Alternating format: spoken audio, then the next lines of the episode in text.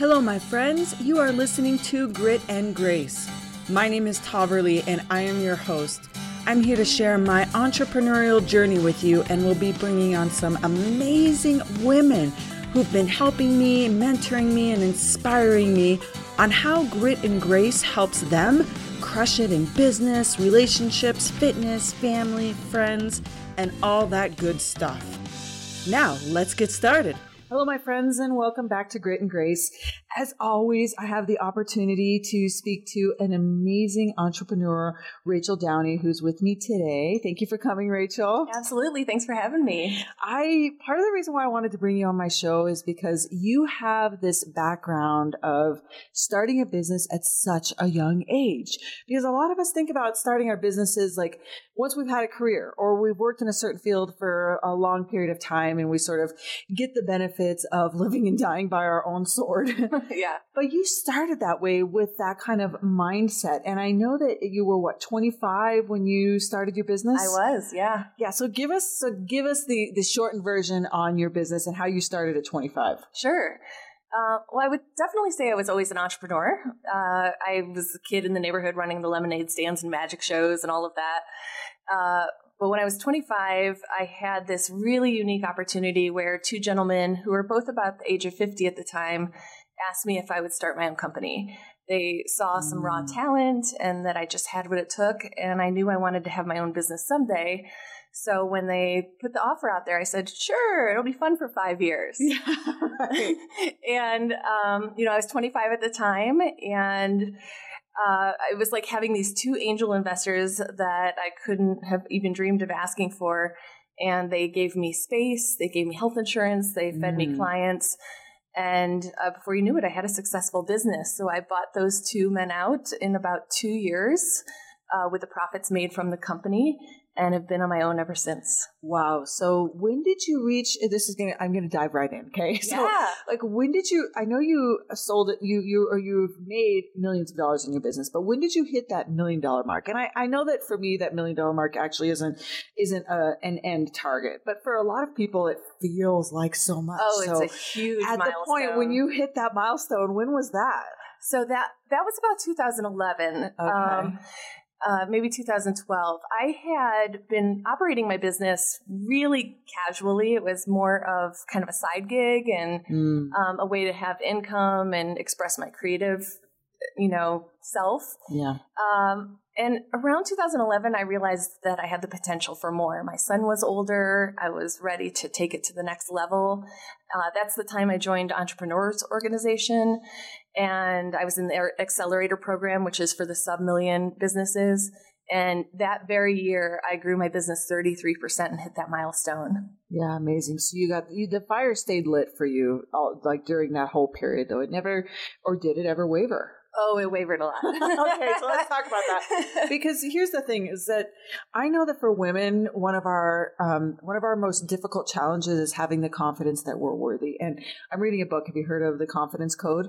I haven't. Okay, you should go read The Confidence Code. It's good. I'm reading it with a couple of girlfriends. We we have our own like little posse of book Ooh. Readers together, and then we'll I'll talk join. About it. Yeah, okay, join. So read read the book, and it really is so ingrained in us to not always feel really confident. And you know, I'm a, I'm a fairly confident person I'm, in most instances, but there are so many times when it comes to business where we lack that like.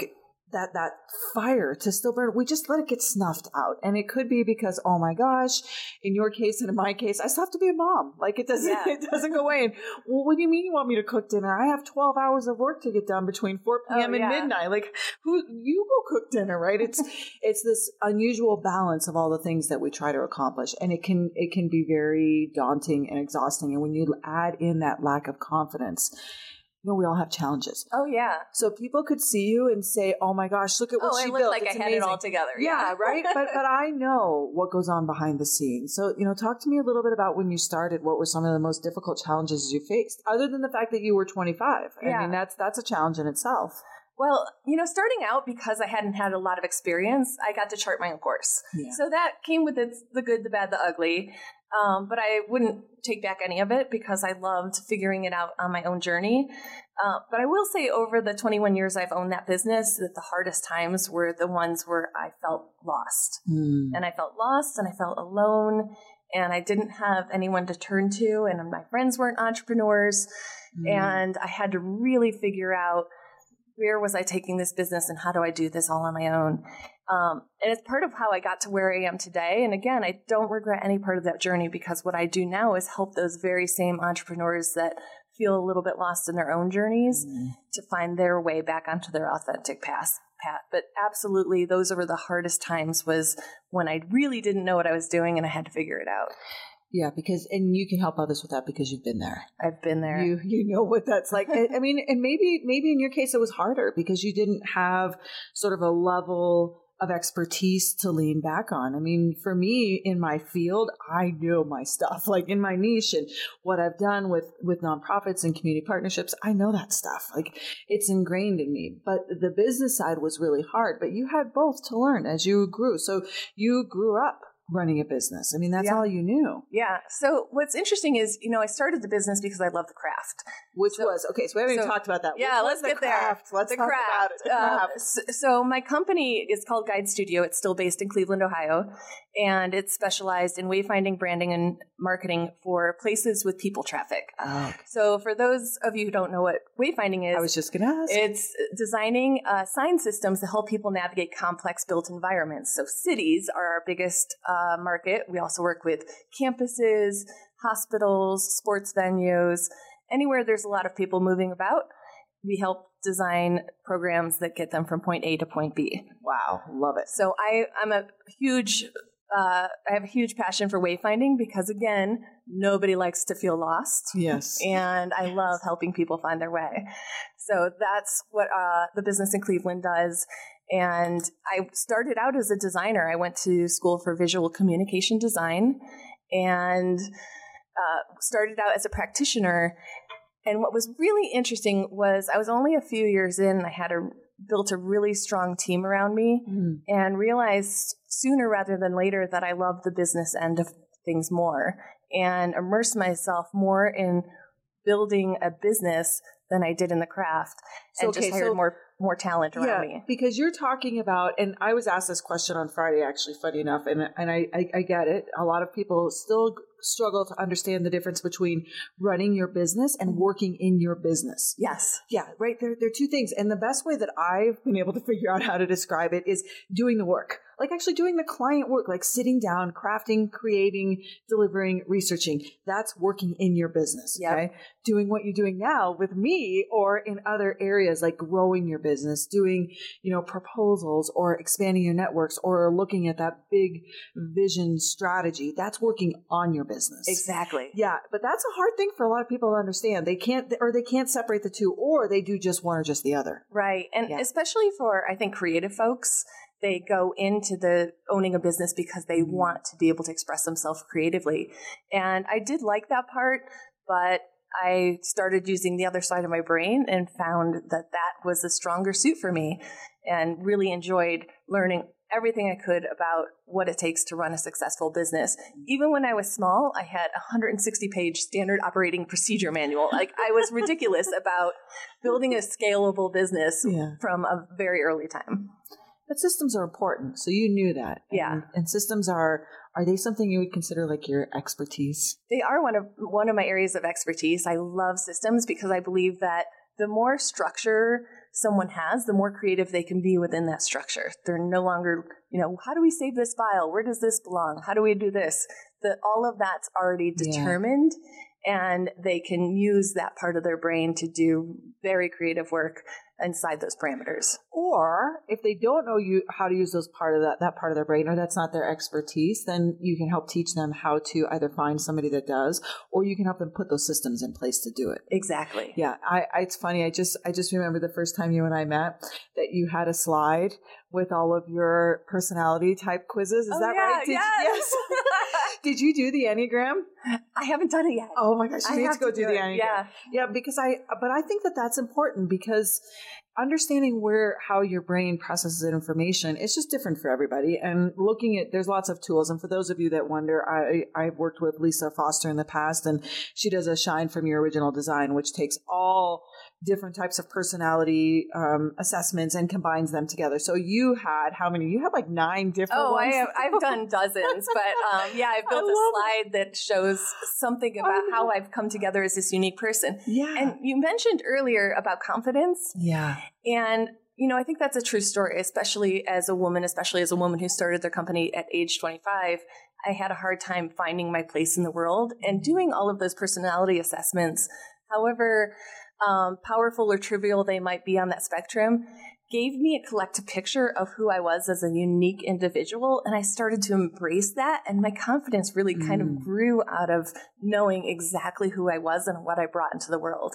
I love that. Okay. So there was a big takeaway from, from for me that I never put into words, exactly like you just did, that those assessments also gave you the boost to know that you were doing things that you were meant to do. Exactly. Yeah. I yeah. love that a lot. That's a really good way to look at it, because oftentimes people take these, you know, for whatever reason, they think, you know, it's going to help, you know, this part of their business, or maybe they're floundering and they don't know what to do. So they take yeah. it to, to try to figure out. But really, it is just kind of like a, it's a, it's a reminder mm-hmm. of your skill set, right? The things that you're good at. It's funny because I think all those personality tests, people come in and say, you know, they're not intended to be defining. And I'm like, there's nothing wrong with them being defining. And looking at a, num- a number of them over a collective spectrum of who I am as that unique individual, I felt I, I found that to be very helpful in defining who I was and embracing who I was.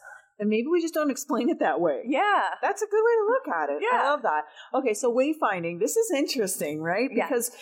aren't there a lot of, okay, so there's a lot of apps that I'm sure do that now, but not necessarily inside buildings, right? Inside structures, mm-hmm. outside of structures, maybe. Um, but I want to hear more about it. Like, what were some of the bigger projects that you worked on that were like really interesting in wayfinding? Because I think that you're right. Nobody likes to be lost. Yeah. So wayfinding is one of those funny professions that nobody realizes exists until they're lost, and they're like, who the hell put these signs up? Yeah. Or lack thereof, right? Right.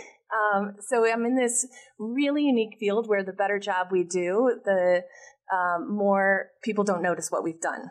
Mm. Uh, but there's also an expression of brand, you know, it's part utility, part brand, and expressing like, what is this place all about? Yeah. But I've always been attracted to this concept of wayfinding and helping people find their way. Um, and being able to have that point of orientation, where am I now? And, and where am I trying to get to? So to me, it's this really kind of magical behind the scenes, uh, industry that nobody thinks about. Right. But um, what I what I want to share is that I've taken those exact same tools of wayfinding and what I did in this very pragmatic profession of helping people navigate complex built environments, and I've actually adopted it to the entrepreneur mindset. And how does an entrepreneur who sometimes feels lost on their journey reorient and find their way again? Well, it's not sometimes feels lost. It's a lot of times feels a lost. Lot of time. A lot of times feels yeah, lost. It's not uncommon. It's not uncommon. Which yeah. people, by the way, don't know about entrepreneurs. I think that uh, there's there's so much um, kind of mysticism around how amazing it is to be an entrepreneur. And it's really hard work, and it's very tough, and can be very isolating at times. And it is up to that one visionary to set the course for where this team's going. And it can it can feel very alone. So I love being able to adapt those tools and helping entrepreneurs find their way. Yeah, that's, I think that that's a really good point. And I appreciate you sharing that, because I myself find, find it very difficult at times. In fact, that was the whole reason why I wanted to bring this podcast and voices like yours forward, is because this journey is not easy. It's not what people think it is. It's, no. I mean, I know being an entrepreneur is a trendy term, but basically running a business is no joke. It's not, and it's not always fun. In fact, it's more not fun than it's fun, right? But there are pros and cons that come along with that. Like for you, you were able to start young and grow up and learn so much about that process along the way. So we we still need to go back to talking about wayfinding. I want to hear some of your most interesting oh yeah interesting with. projects. Yeah, because I, I I'm only thinking of signage. So you're gonna have to like correct my brain. I'm only thinking of signage. I'm yep. thinking of like different places that I've been that are large to navigate, like zoos, or like right now you can go to see the Botanic Gardens, right? And and we're located in Denver, and it's absolutely beautiful. But that's, they are very specific in how they move crowds. Oh, absolutely. Yeah. So, um, my favorite projects tend to be city projects because they have the most impact. Yeah. So, and they also have a very strong brand component because you're communicating what this place is all about to people who may be first-time visitors. Right. Uh, I've worked with a lot of different cities over the years. I think, I think we're up beyond eighty different municipalities wow. that we've worked with at Guide Studio. And each one is unique, yeah. but the principles and the psychology behind it are very much the same.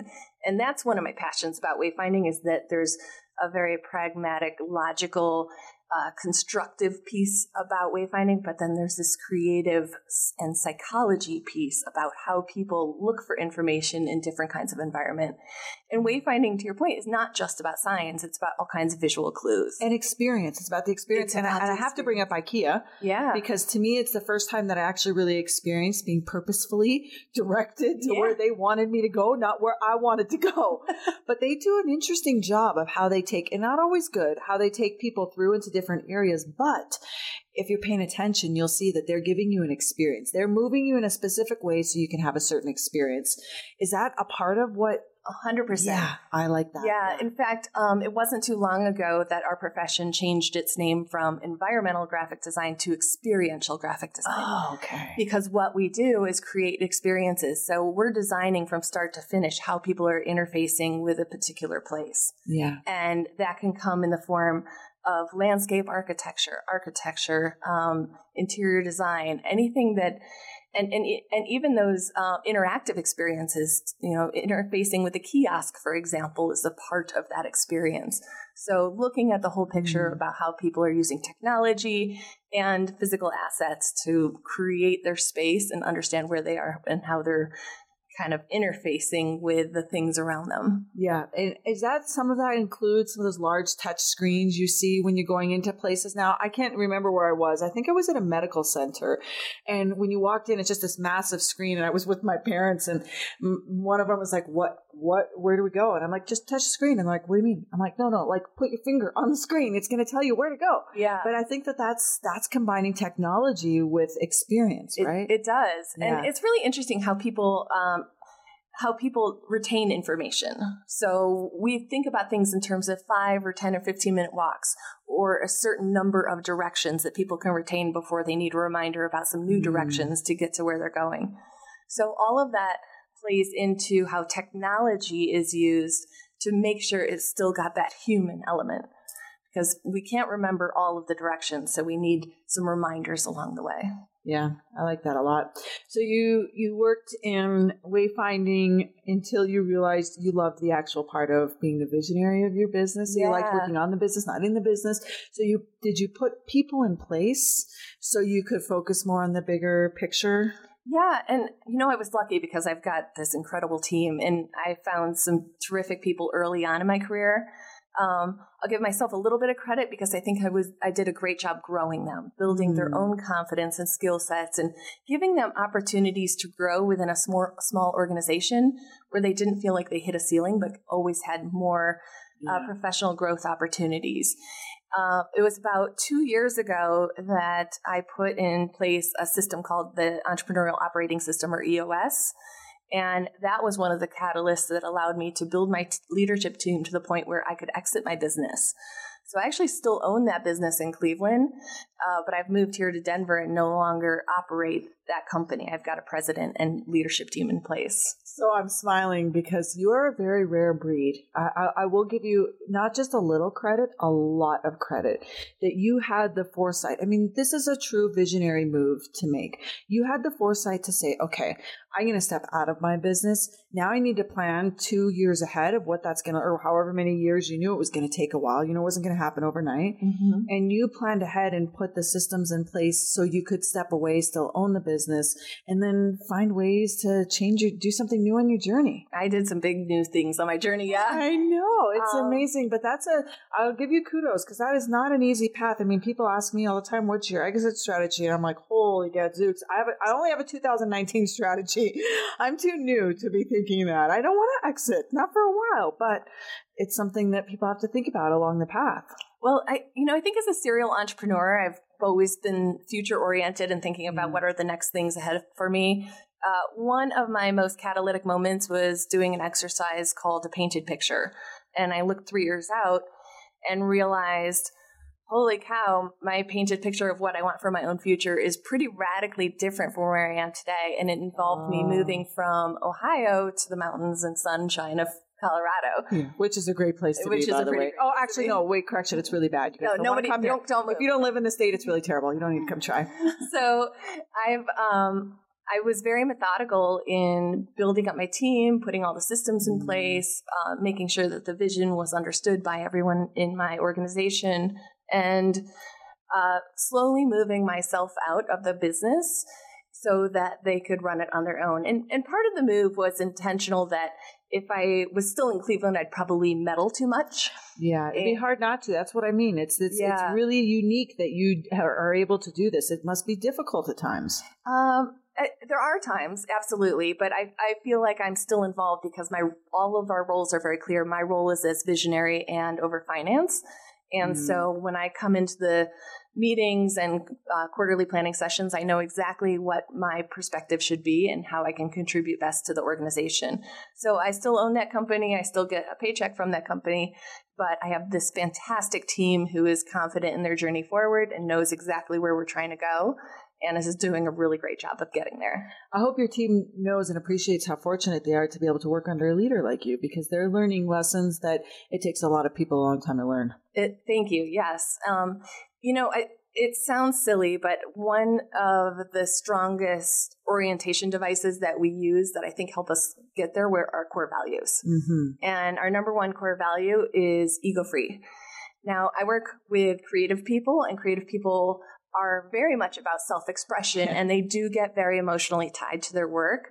And yet we've asked them to separate and do work on behalf of the clients and to solve a strategic problem. Mm. And it's really hard to find great people that f- kind of fit that particular core value, mm. but it works. And part of, I think, why I was able to separate from the firm is that I didn't have my own ego wrapped up in it.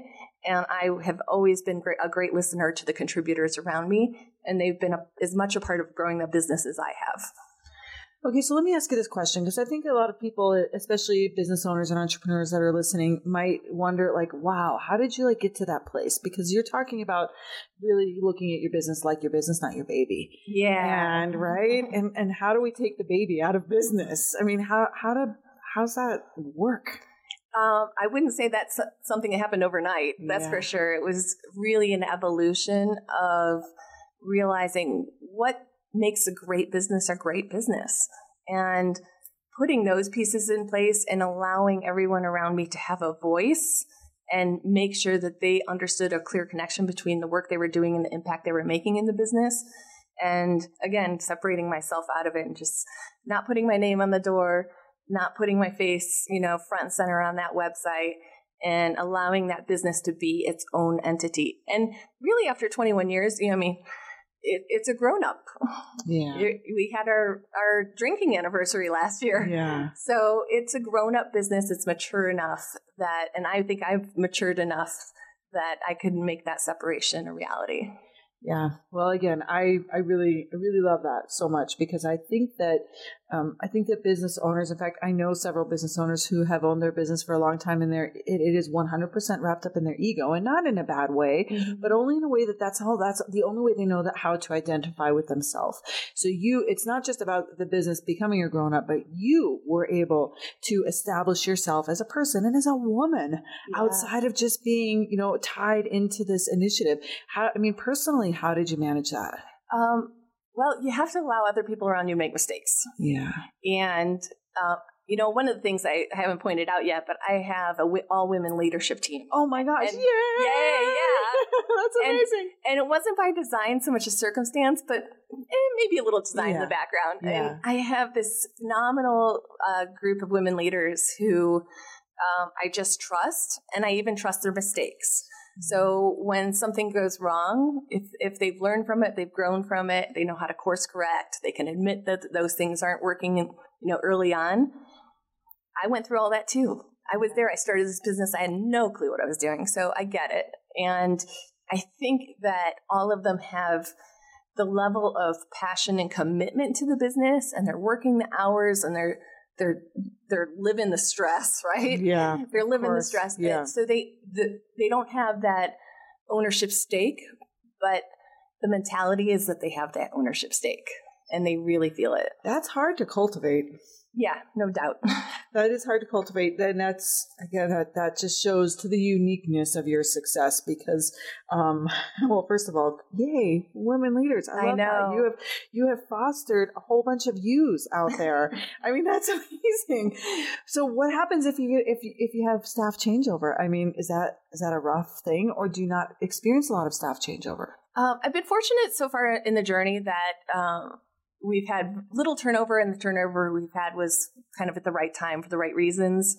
Uh, that core leadership team has been with me a long time. In fact, my very first employee, Gina, is still with me. Yeah. And, um, you know, I, I think because, again, I've given them growth opportunities, I've given them uh, financial incentive opportunities, and I've, I've done what I can to ensure that they feel like this is something they can continue to commit to and grow from, and, and not be too attracted to other things that might be out there in the world. Well, it's it's one of the biggest topics in large companies is how do you maintain, it's not how you, how are you going to maintain your clientele? It should be how you maintain your staff. Yeah. Like how do you treat your team and your employees? Because, you know, if you foster and create an environment where your employees care about your business as much as you do, you then have those people representing you to your clients. And it's night and day. And I think that that approach is, oh, it's beautiful. Yeah. So you and they do cool this, stuff. I mean, they, they do the cool, they do such good work. Like I can't even tell you how proud I am. I love My it. Very favorite day of every quarter is we do a quarterly project review. So anything that's closed over that past quarter, um, we go through and share with the whole team so everybody can see what's going on. And we talk about like, you know, what worked, what didn't work, what were the biggest like lessons learned and successes that came out of it. And it is my favorite day because I am consistently impressed by what they turn out and the thinking that goes on behind it. And I, I've had nothing to do with it now.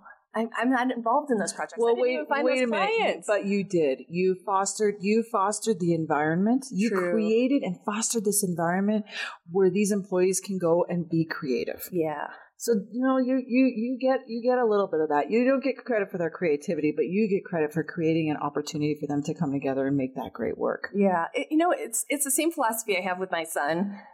My job is not to raise a kid. My job is to raise a great adult. Yeah. And I think that's what I did in my business is I raised people to be really fantastic, mature design strategists, and they embraced it.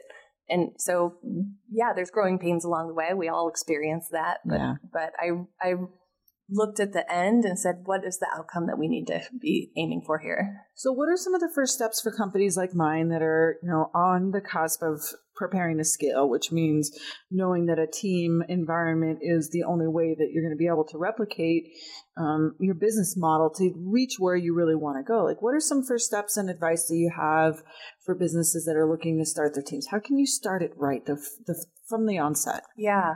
Um, so I'll go back to wayfinding for a second. It's about knowing your destination. Mm. Um, my favorite quote from Alice in Wonderland is the Cheshire Cat. If you don't know where you're going, any road will get you there.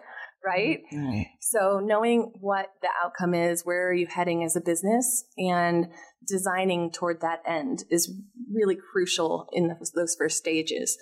Um, second, and more difficult than that, is finding your awesome number two. Mm-hmm. And I found an incredible number two in um, my president now, Kathy.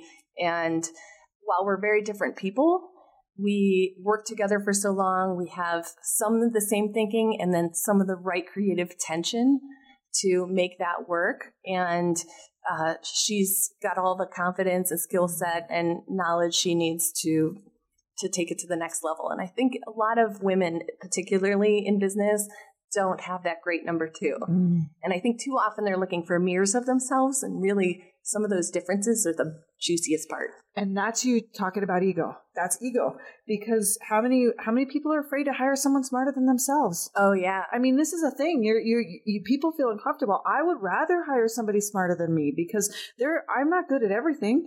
I can be, well, wait, correction. I can be good at everything. I'm not great at everything. Yeah. I'm good at this particular chunk over here, but there's lots of stuff over here that, I mean, I, I, I don't really consider myself a creative. I'm just, my brain works more in business than creativity. And I know that when I need those pieces filled, it, it shouldn't come from me. So finding someone that's like me means that they're not going to have those skills either. That's a problem. Exactly. Yeah. Um, I'm going to give my dad credit on that one. He always said, Uh, surround yourself with people smarter than you.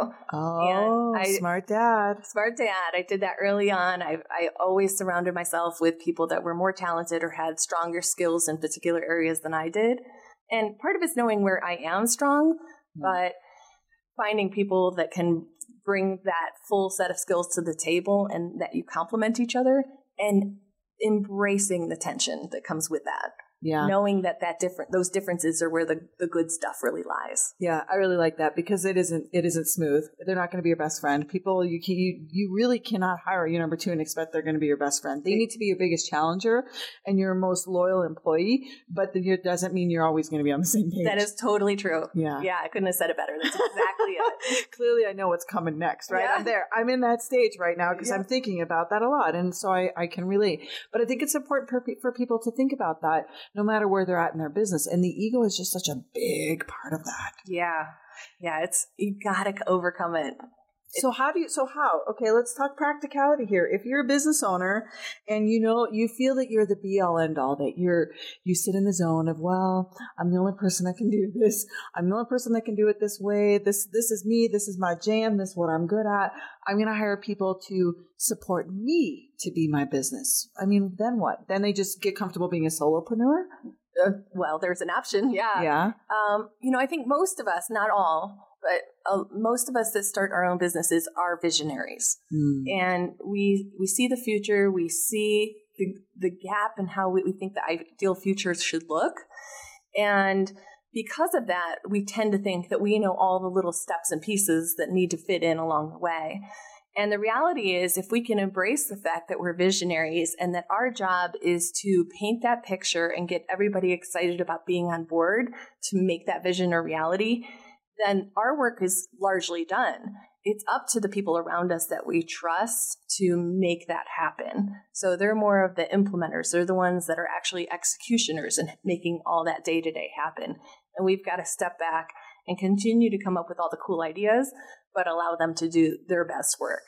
Again, difference between working in your business and on your business. Precisely. And if people do that for themselves, they might be very comfortable being a solopreneur. I mean, that might be their main objective and they're happy in that. And that's great because there's room for all kinds of businesses. There's like literally no caps. The sky's the limit. Yeah. You can, you can do it any which way you want. But if you're creating a company to scale and one day have some type of exit available to you and, and leave a legacy behind, because that's what you've done. This is, yeah. You've created a, le- a legacy, not just in your business, but with all these people that you've impacted in your leadership style. Yeah. And the one thing that's really not scalable is a human being. Yeah. And so you are one person. If you want to achieve your vision and grow your company, you've got to step back and allow others to be a part of that.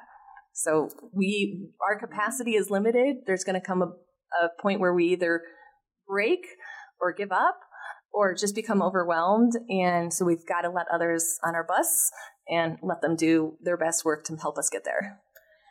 This is so smart. I hope people are taking notes. This is great. This is really great. I had someone tell me last week, You're going to find this very interesting. I had someone tell me last week that my time is almost sold out. She said, then what? And I'm like, oh, that's why I'm I'm I'm asking you these questions, because yeah. I'm in that stage right now where I have to think, I really have to think about that. Um, and that's where burnout happens. If you think that you're not sold out and you really are sold out of time, meaning you still, I know that I need eight hours of sleep at night. That's just me. I work out a lot, train a lot, as you know, and I work my body pretty hard, so I need sleep. And if I account time for my kids and times for my family and time to read and, and for personal growth, pretty much every other minute is spent on my business. Yeah. And it's full. Well, you you said it in the right order, because I think not enough entrepreneurs do what you just said, which is design your life first. Yeah. So figure out what you need out of your life. Where do you want to spend your time? What gives you the most value? Where do you give the most value back? And work on designing the ultimate life first, and then figure out how your business is going to serve you. Nobody wants to be at the end of their life and be like, wow, I really worked hard. Yeah. You know, we, of course we want to work hard, but we don't want that to be what our life was really kind of all about. So designing your life before you design your business, I think, is the way to think about it. And then designing your business to serve that. And a lot of entrepreneurs do want to get to where I am, where they're not operating their business anymore. Certainly you got to put in some hard time before you can get there. Yeah. But, um, It, if you design that early on, you can start moving in that direction with a lot of intention. And again, relying on those amazing people around you to help make that happen. Wise words, my friend. Wise yeah, words. And I, I mean, a team could be a variety of things. Like for me right now, it's it's a lot of mentors, um, you know, contract staff, people that are helping me along the path until I'm ready for that first and second, you know, F T Es to come on board. I think that I think that that matters a lot. There is no one person that builds an empire. No. Right. And that's, that's, but that's a learning lesson that comes with wisdom. You may not have known that when you were the first year of your business. Maybe not. Maybe you did. Yeah. Well, I, I did not. Yeah. You know, I was twenty-five. Yeah. There's um, a lot of things you didn't know then. I didn't you know, know a lot. Sure. Yeah. It's been, a, it's been a remarkable journey. But, um, once, once I, you know, got determined I wanted to grow my business, I grew my business. Yeah. Once I determined I wanted to exit my business in a particular way, I methodically made that happen. There's some patience involved, absolutely. Mm, but intention. But intention was the key. Mm. Mm-hmm. So tell me a little bit about you in, in the meantime. So you were running and growing this business, and you have a kid, right? How yeah. old? Uh, he's a freshman in high school. He's fifteen. Okay. His name's Simon. Okay. And are you married? I am. You're married. Okay. And why did you choose Colorado? Why Why to relocate here? Uh, it's gorgeous. I know it is, really. So... You know, we're an outdoor family. We're backpackers, hikers, skiers, and we've always been attracted to the mountains. Uh, I will say also the one hundred days bonus sun that we get over Cleveland is a little bit of an attraction too. Well, yeah, because, yeah, Colorado, we they say on average we have three hundred days of sun in this state per year. Yeah. People, if you don't realize how much of a boost that is for your morale, that is a big thing. Like, I could never imagine living in a state like Seattle where it rains that many yeah. days of the year. I think, I mean, I just think it would impact my psyche. Maybe it's because I was raised here. It does impact your psyche. Yeah. Uh, you know, it, it's it's hard to wake up every day with a lot of energy when every day is a little bit gray out. Yeah. Um, so, you know, I've been here since July and I'm still waking up and, you know, declaring, oh my gosh, it's sunny out. You're like, I love this beautiful state. It's pretty fantastic. And, uh, you know, like I said, we're, we're big outdoors people. So I'm spending as much time as I can soaking it all in. Amazing. And fifteen is a good age to relocate a child. I'm sure he's settled in well. I mean, there's, I know we, we won't say, but I know what area you're in, and it's a really nice area of the state, and, and, you know, there's definitely good schools and lots of activities and, yeah. you know, the best of the both worlds. And I raised my kids as city kids, but they still have access to the mountains so easily that they're getting, they really are getting the best of both worlds. Well, it, it's, it's not by error. Um, if you haven't figured yeah. out, I'm pretty methodical in my planning. Yep, I'm a, I'm a big tell. strategist. Yep. Um, so in designing, you know, what does it look like? My three-year painted picture, how, how is this all going to come to fruition? There was a lot of intentionality about moving during his transition from middle school to high school. Wow. And it worked out brilliantly. He, he walked in the doors of that high school and just made dozens of friends, and he's so happy. Love it. Found his place there. It's great. Okay. So you've said a few times this three-year picture. Do you actually paint a picture? Um, well, with words. Yes. How, and how, and it's tell, an exercise. Tell me your process. I use, tell, okay, tell me yeah. that exercise. Let's let's hear it. Um, so it's an exercise I use with my clients too. I call it destination design. And I there's two parts to it. One is, like I said, design your life first. So where are you living? What's your environment like? How old are you at this, you know, future state? Uh, how many kids do you have? What are vacations that you've recently took? What do you do for a hobby? It's like so, time hopping. You're yeah, time hopping to three years yeah. and saying what's going on right then. Exactly. Wow. And and being very vivid about what are the elements that make that a reality. And the idea is it's got to be so compelling and exciting that you're like, yeah, I'm going to do whatever it takes to get there because that is exactly what I want out of my life. And then you reverse engineer your business to do that. So what's your business look like? How big is it? Where is it located? How many team members do you have? Do you have a leadership team? What's your revenue? All of those questions. But that should be in service to your life. And once I did that exercise, it was so, like I said, compelling and so real to me. I was going to do whatever it took to get there. Yeah. And I had time. I, I really took all those steps that were needed to get there, but I got there. Yeah. yeah. You didn't, you definitely didn't rush. And I, and I think that that's why I brought up at the very beginning when we first started talking is that what people see in the success of who you are now, it's been how many years? It has been since what? Since you started your business. Oh, it's been twenty-one. Okay. So twenty-one years, mm-hmm. right? This stuff doesn't happen overnight. So patience matters, A, mm-hmm. and B, having that vision, knowing where you're going to go. And then, you know, those are, there's going to be stepping stones. Your three-year picture that you're talking about for me is, is mid-plan. Three years is still mid-plan for me because I know it's going to take time. Where I want to be in ten years, totally different story than three years. But three years is just a, pan, a, a step along the way. But asking yourself that, do you like write it down on a piece of paper? Do you type it? Like, what is your actual? Oh, nothing. Hands-on? Nothing manifests till you write it down. You have to yeah, write things down. Yeah. Yeah. And and I think ten years is difficult. It is difficult. Yeah. You can put a couple of ideas on what ten years looks like, but the world is changing so rapidly. Mm. It's hard to be very concrete about it. Uh, as a point of comparison that I always reference, the iPhone only came out, I think, eleven years ago. And think about how much everything in our world has changed in eleven years. Are you kidding? I'm not kidding. Oh, my gosh. So, I mean, everything about how we communicate, how we access information. Yes. Everything is different now. So to think ten years out is pretty challenging. But, you know, kind of sketching that out and then getting concrete on that three-year, because three years... You can kind of yeah, three years that, is, and three years is tangible. Good. Yeah, because I even feel like one year is hard. I, I just finished well last month. I was finishing all of my planning for two thousand nineteen, and and it looks it's good. It's achievable. I took the high level goals and broke them down into steps, and then broke them down into months, and then into weeks. So I start each month knowing what I need to do that month to get those goals at the end of the year. That that's a big stretch for a lot of people to do that. I think the three year part.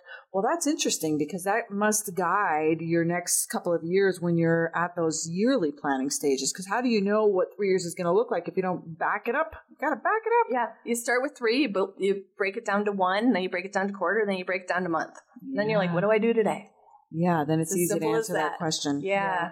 Well, and of course, if you listen to my podcast, what I say you do today is keep your telephone off, keep your phone, or I should say smartphone, telephone, people think the wall. Um, you keep your smartphone off, you keep it turned off, you keep your notifications off, and you have to be able to focus and flow. Yeah, it's one Whoa. of the most. It's one of the most underutilized personal growth strategies that I believe in. And honestly, I, I tell people that I live a notification-free life. Ooh, I do one hundred percent of the time. You are a great model for this. I'm going to have to get some tips yeah, from you. one hundred percent of the time. There's two, only two.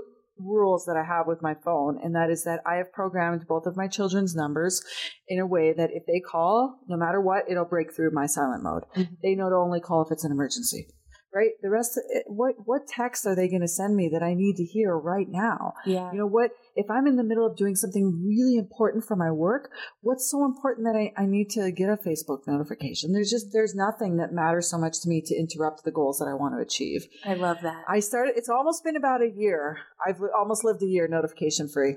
Wow. It's a different way of life. Good for you. That's outstanding. It is, it is really amazing. In fact, yesterday, my daughter and I, we were at one of our friends' baby shower and she had her phone in her pocket and it kept vibrating. I'm like, oh, that would drive me bonkers. Yeah.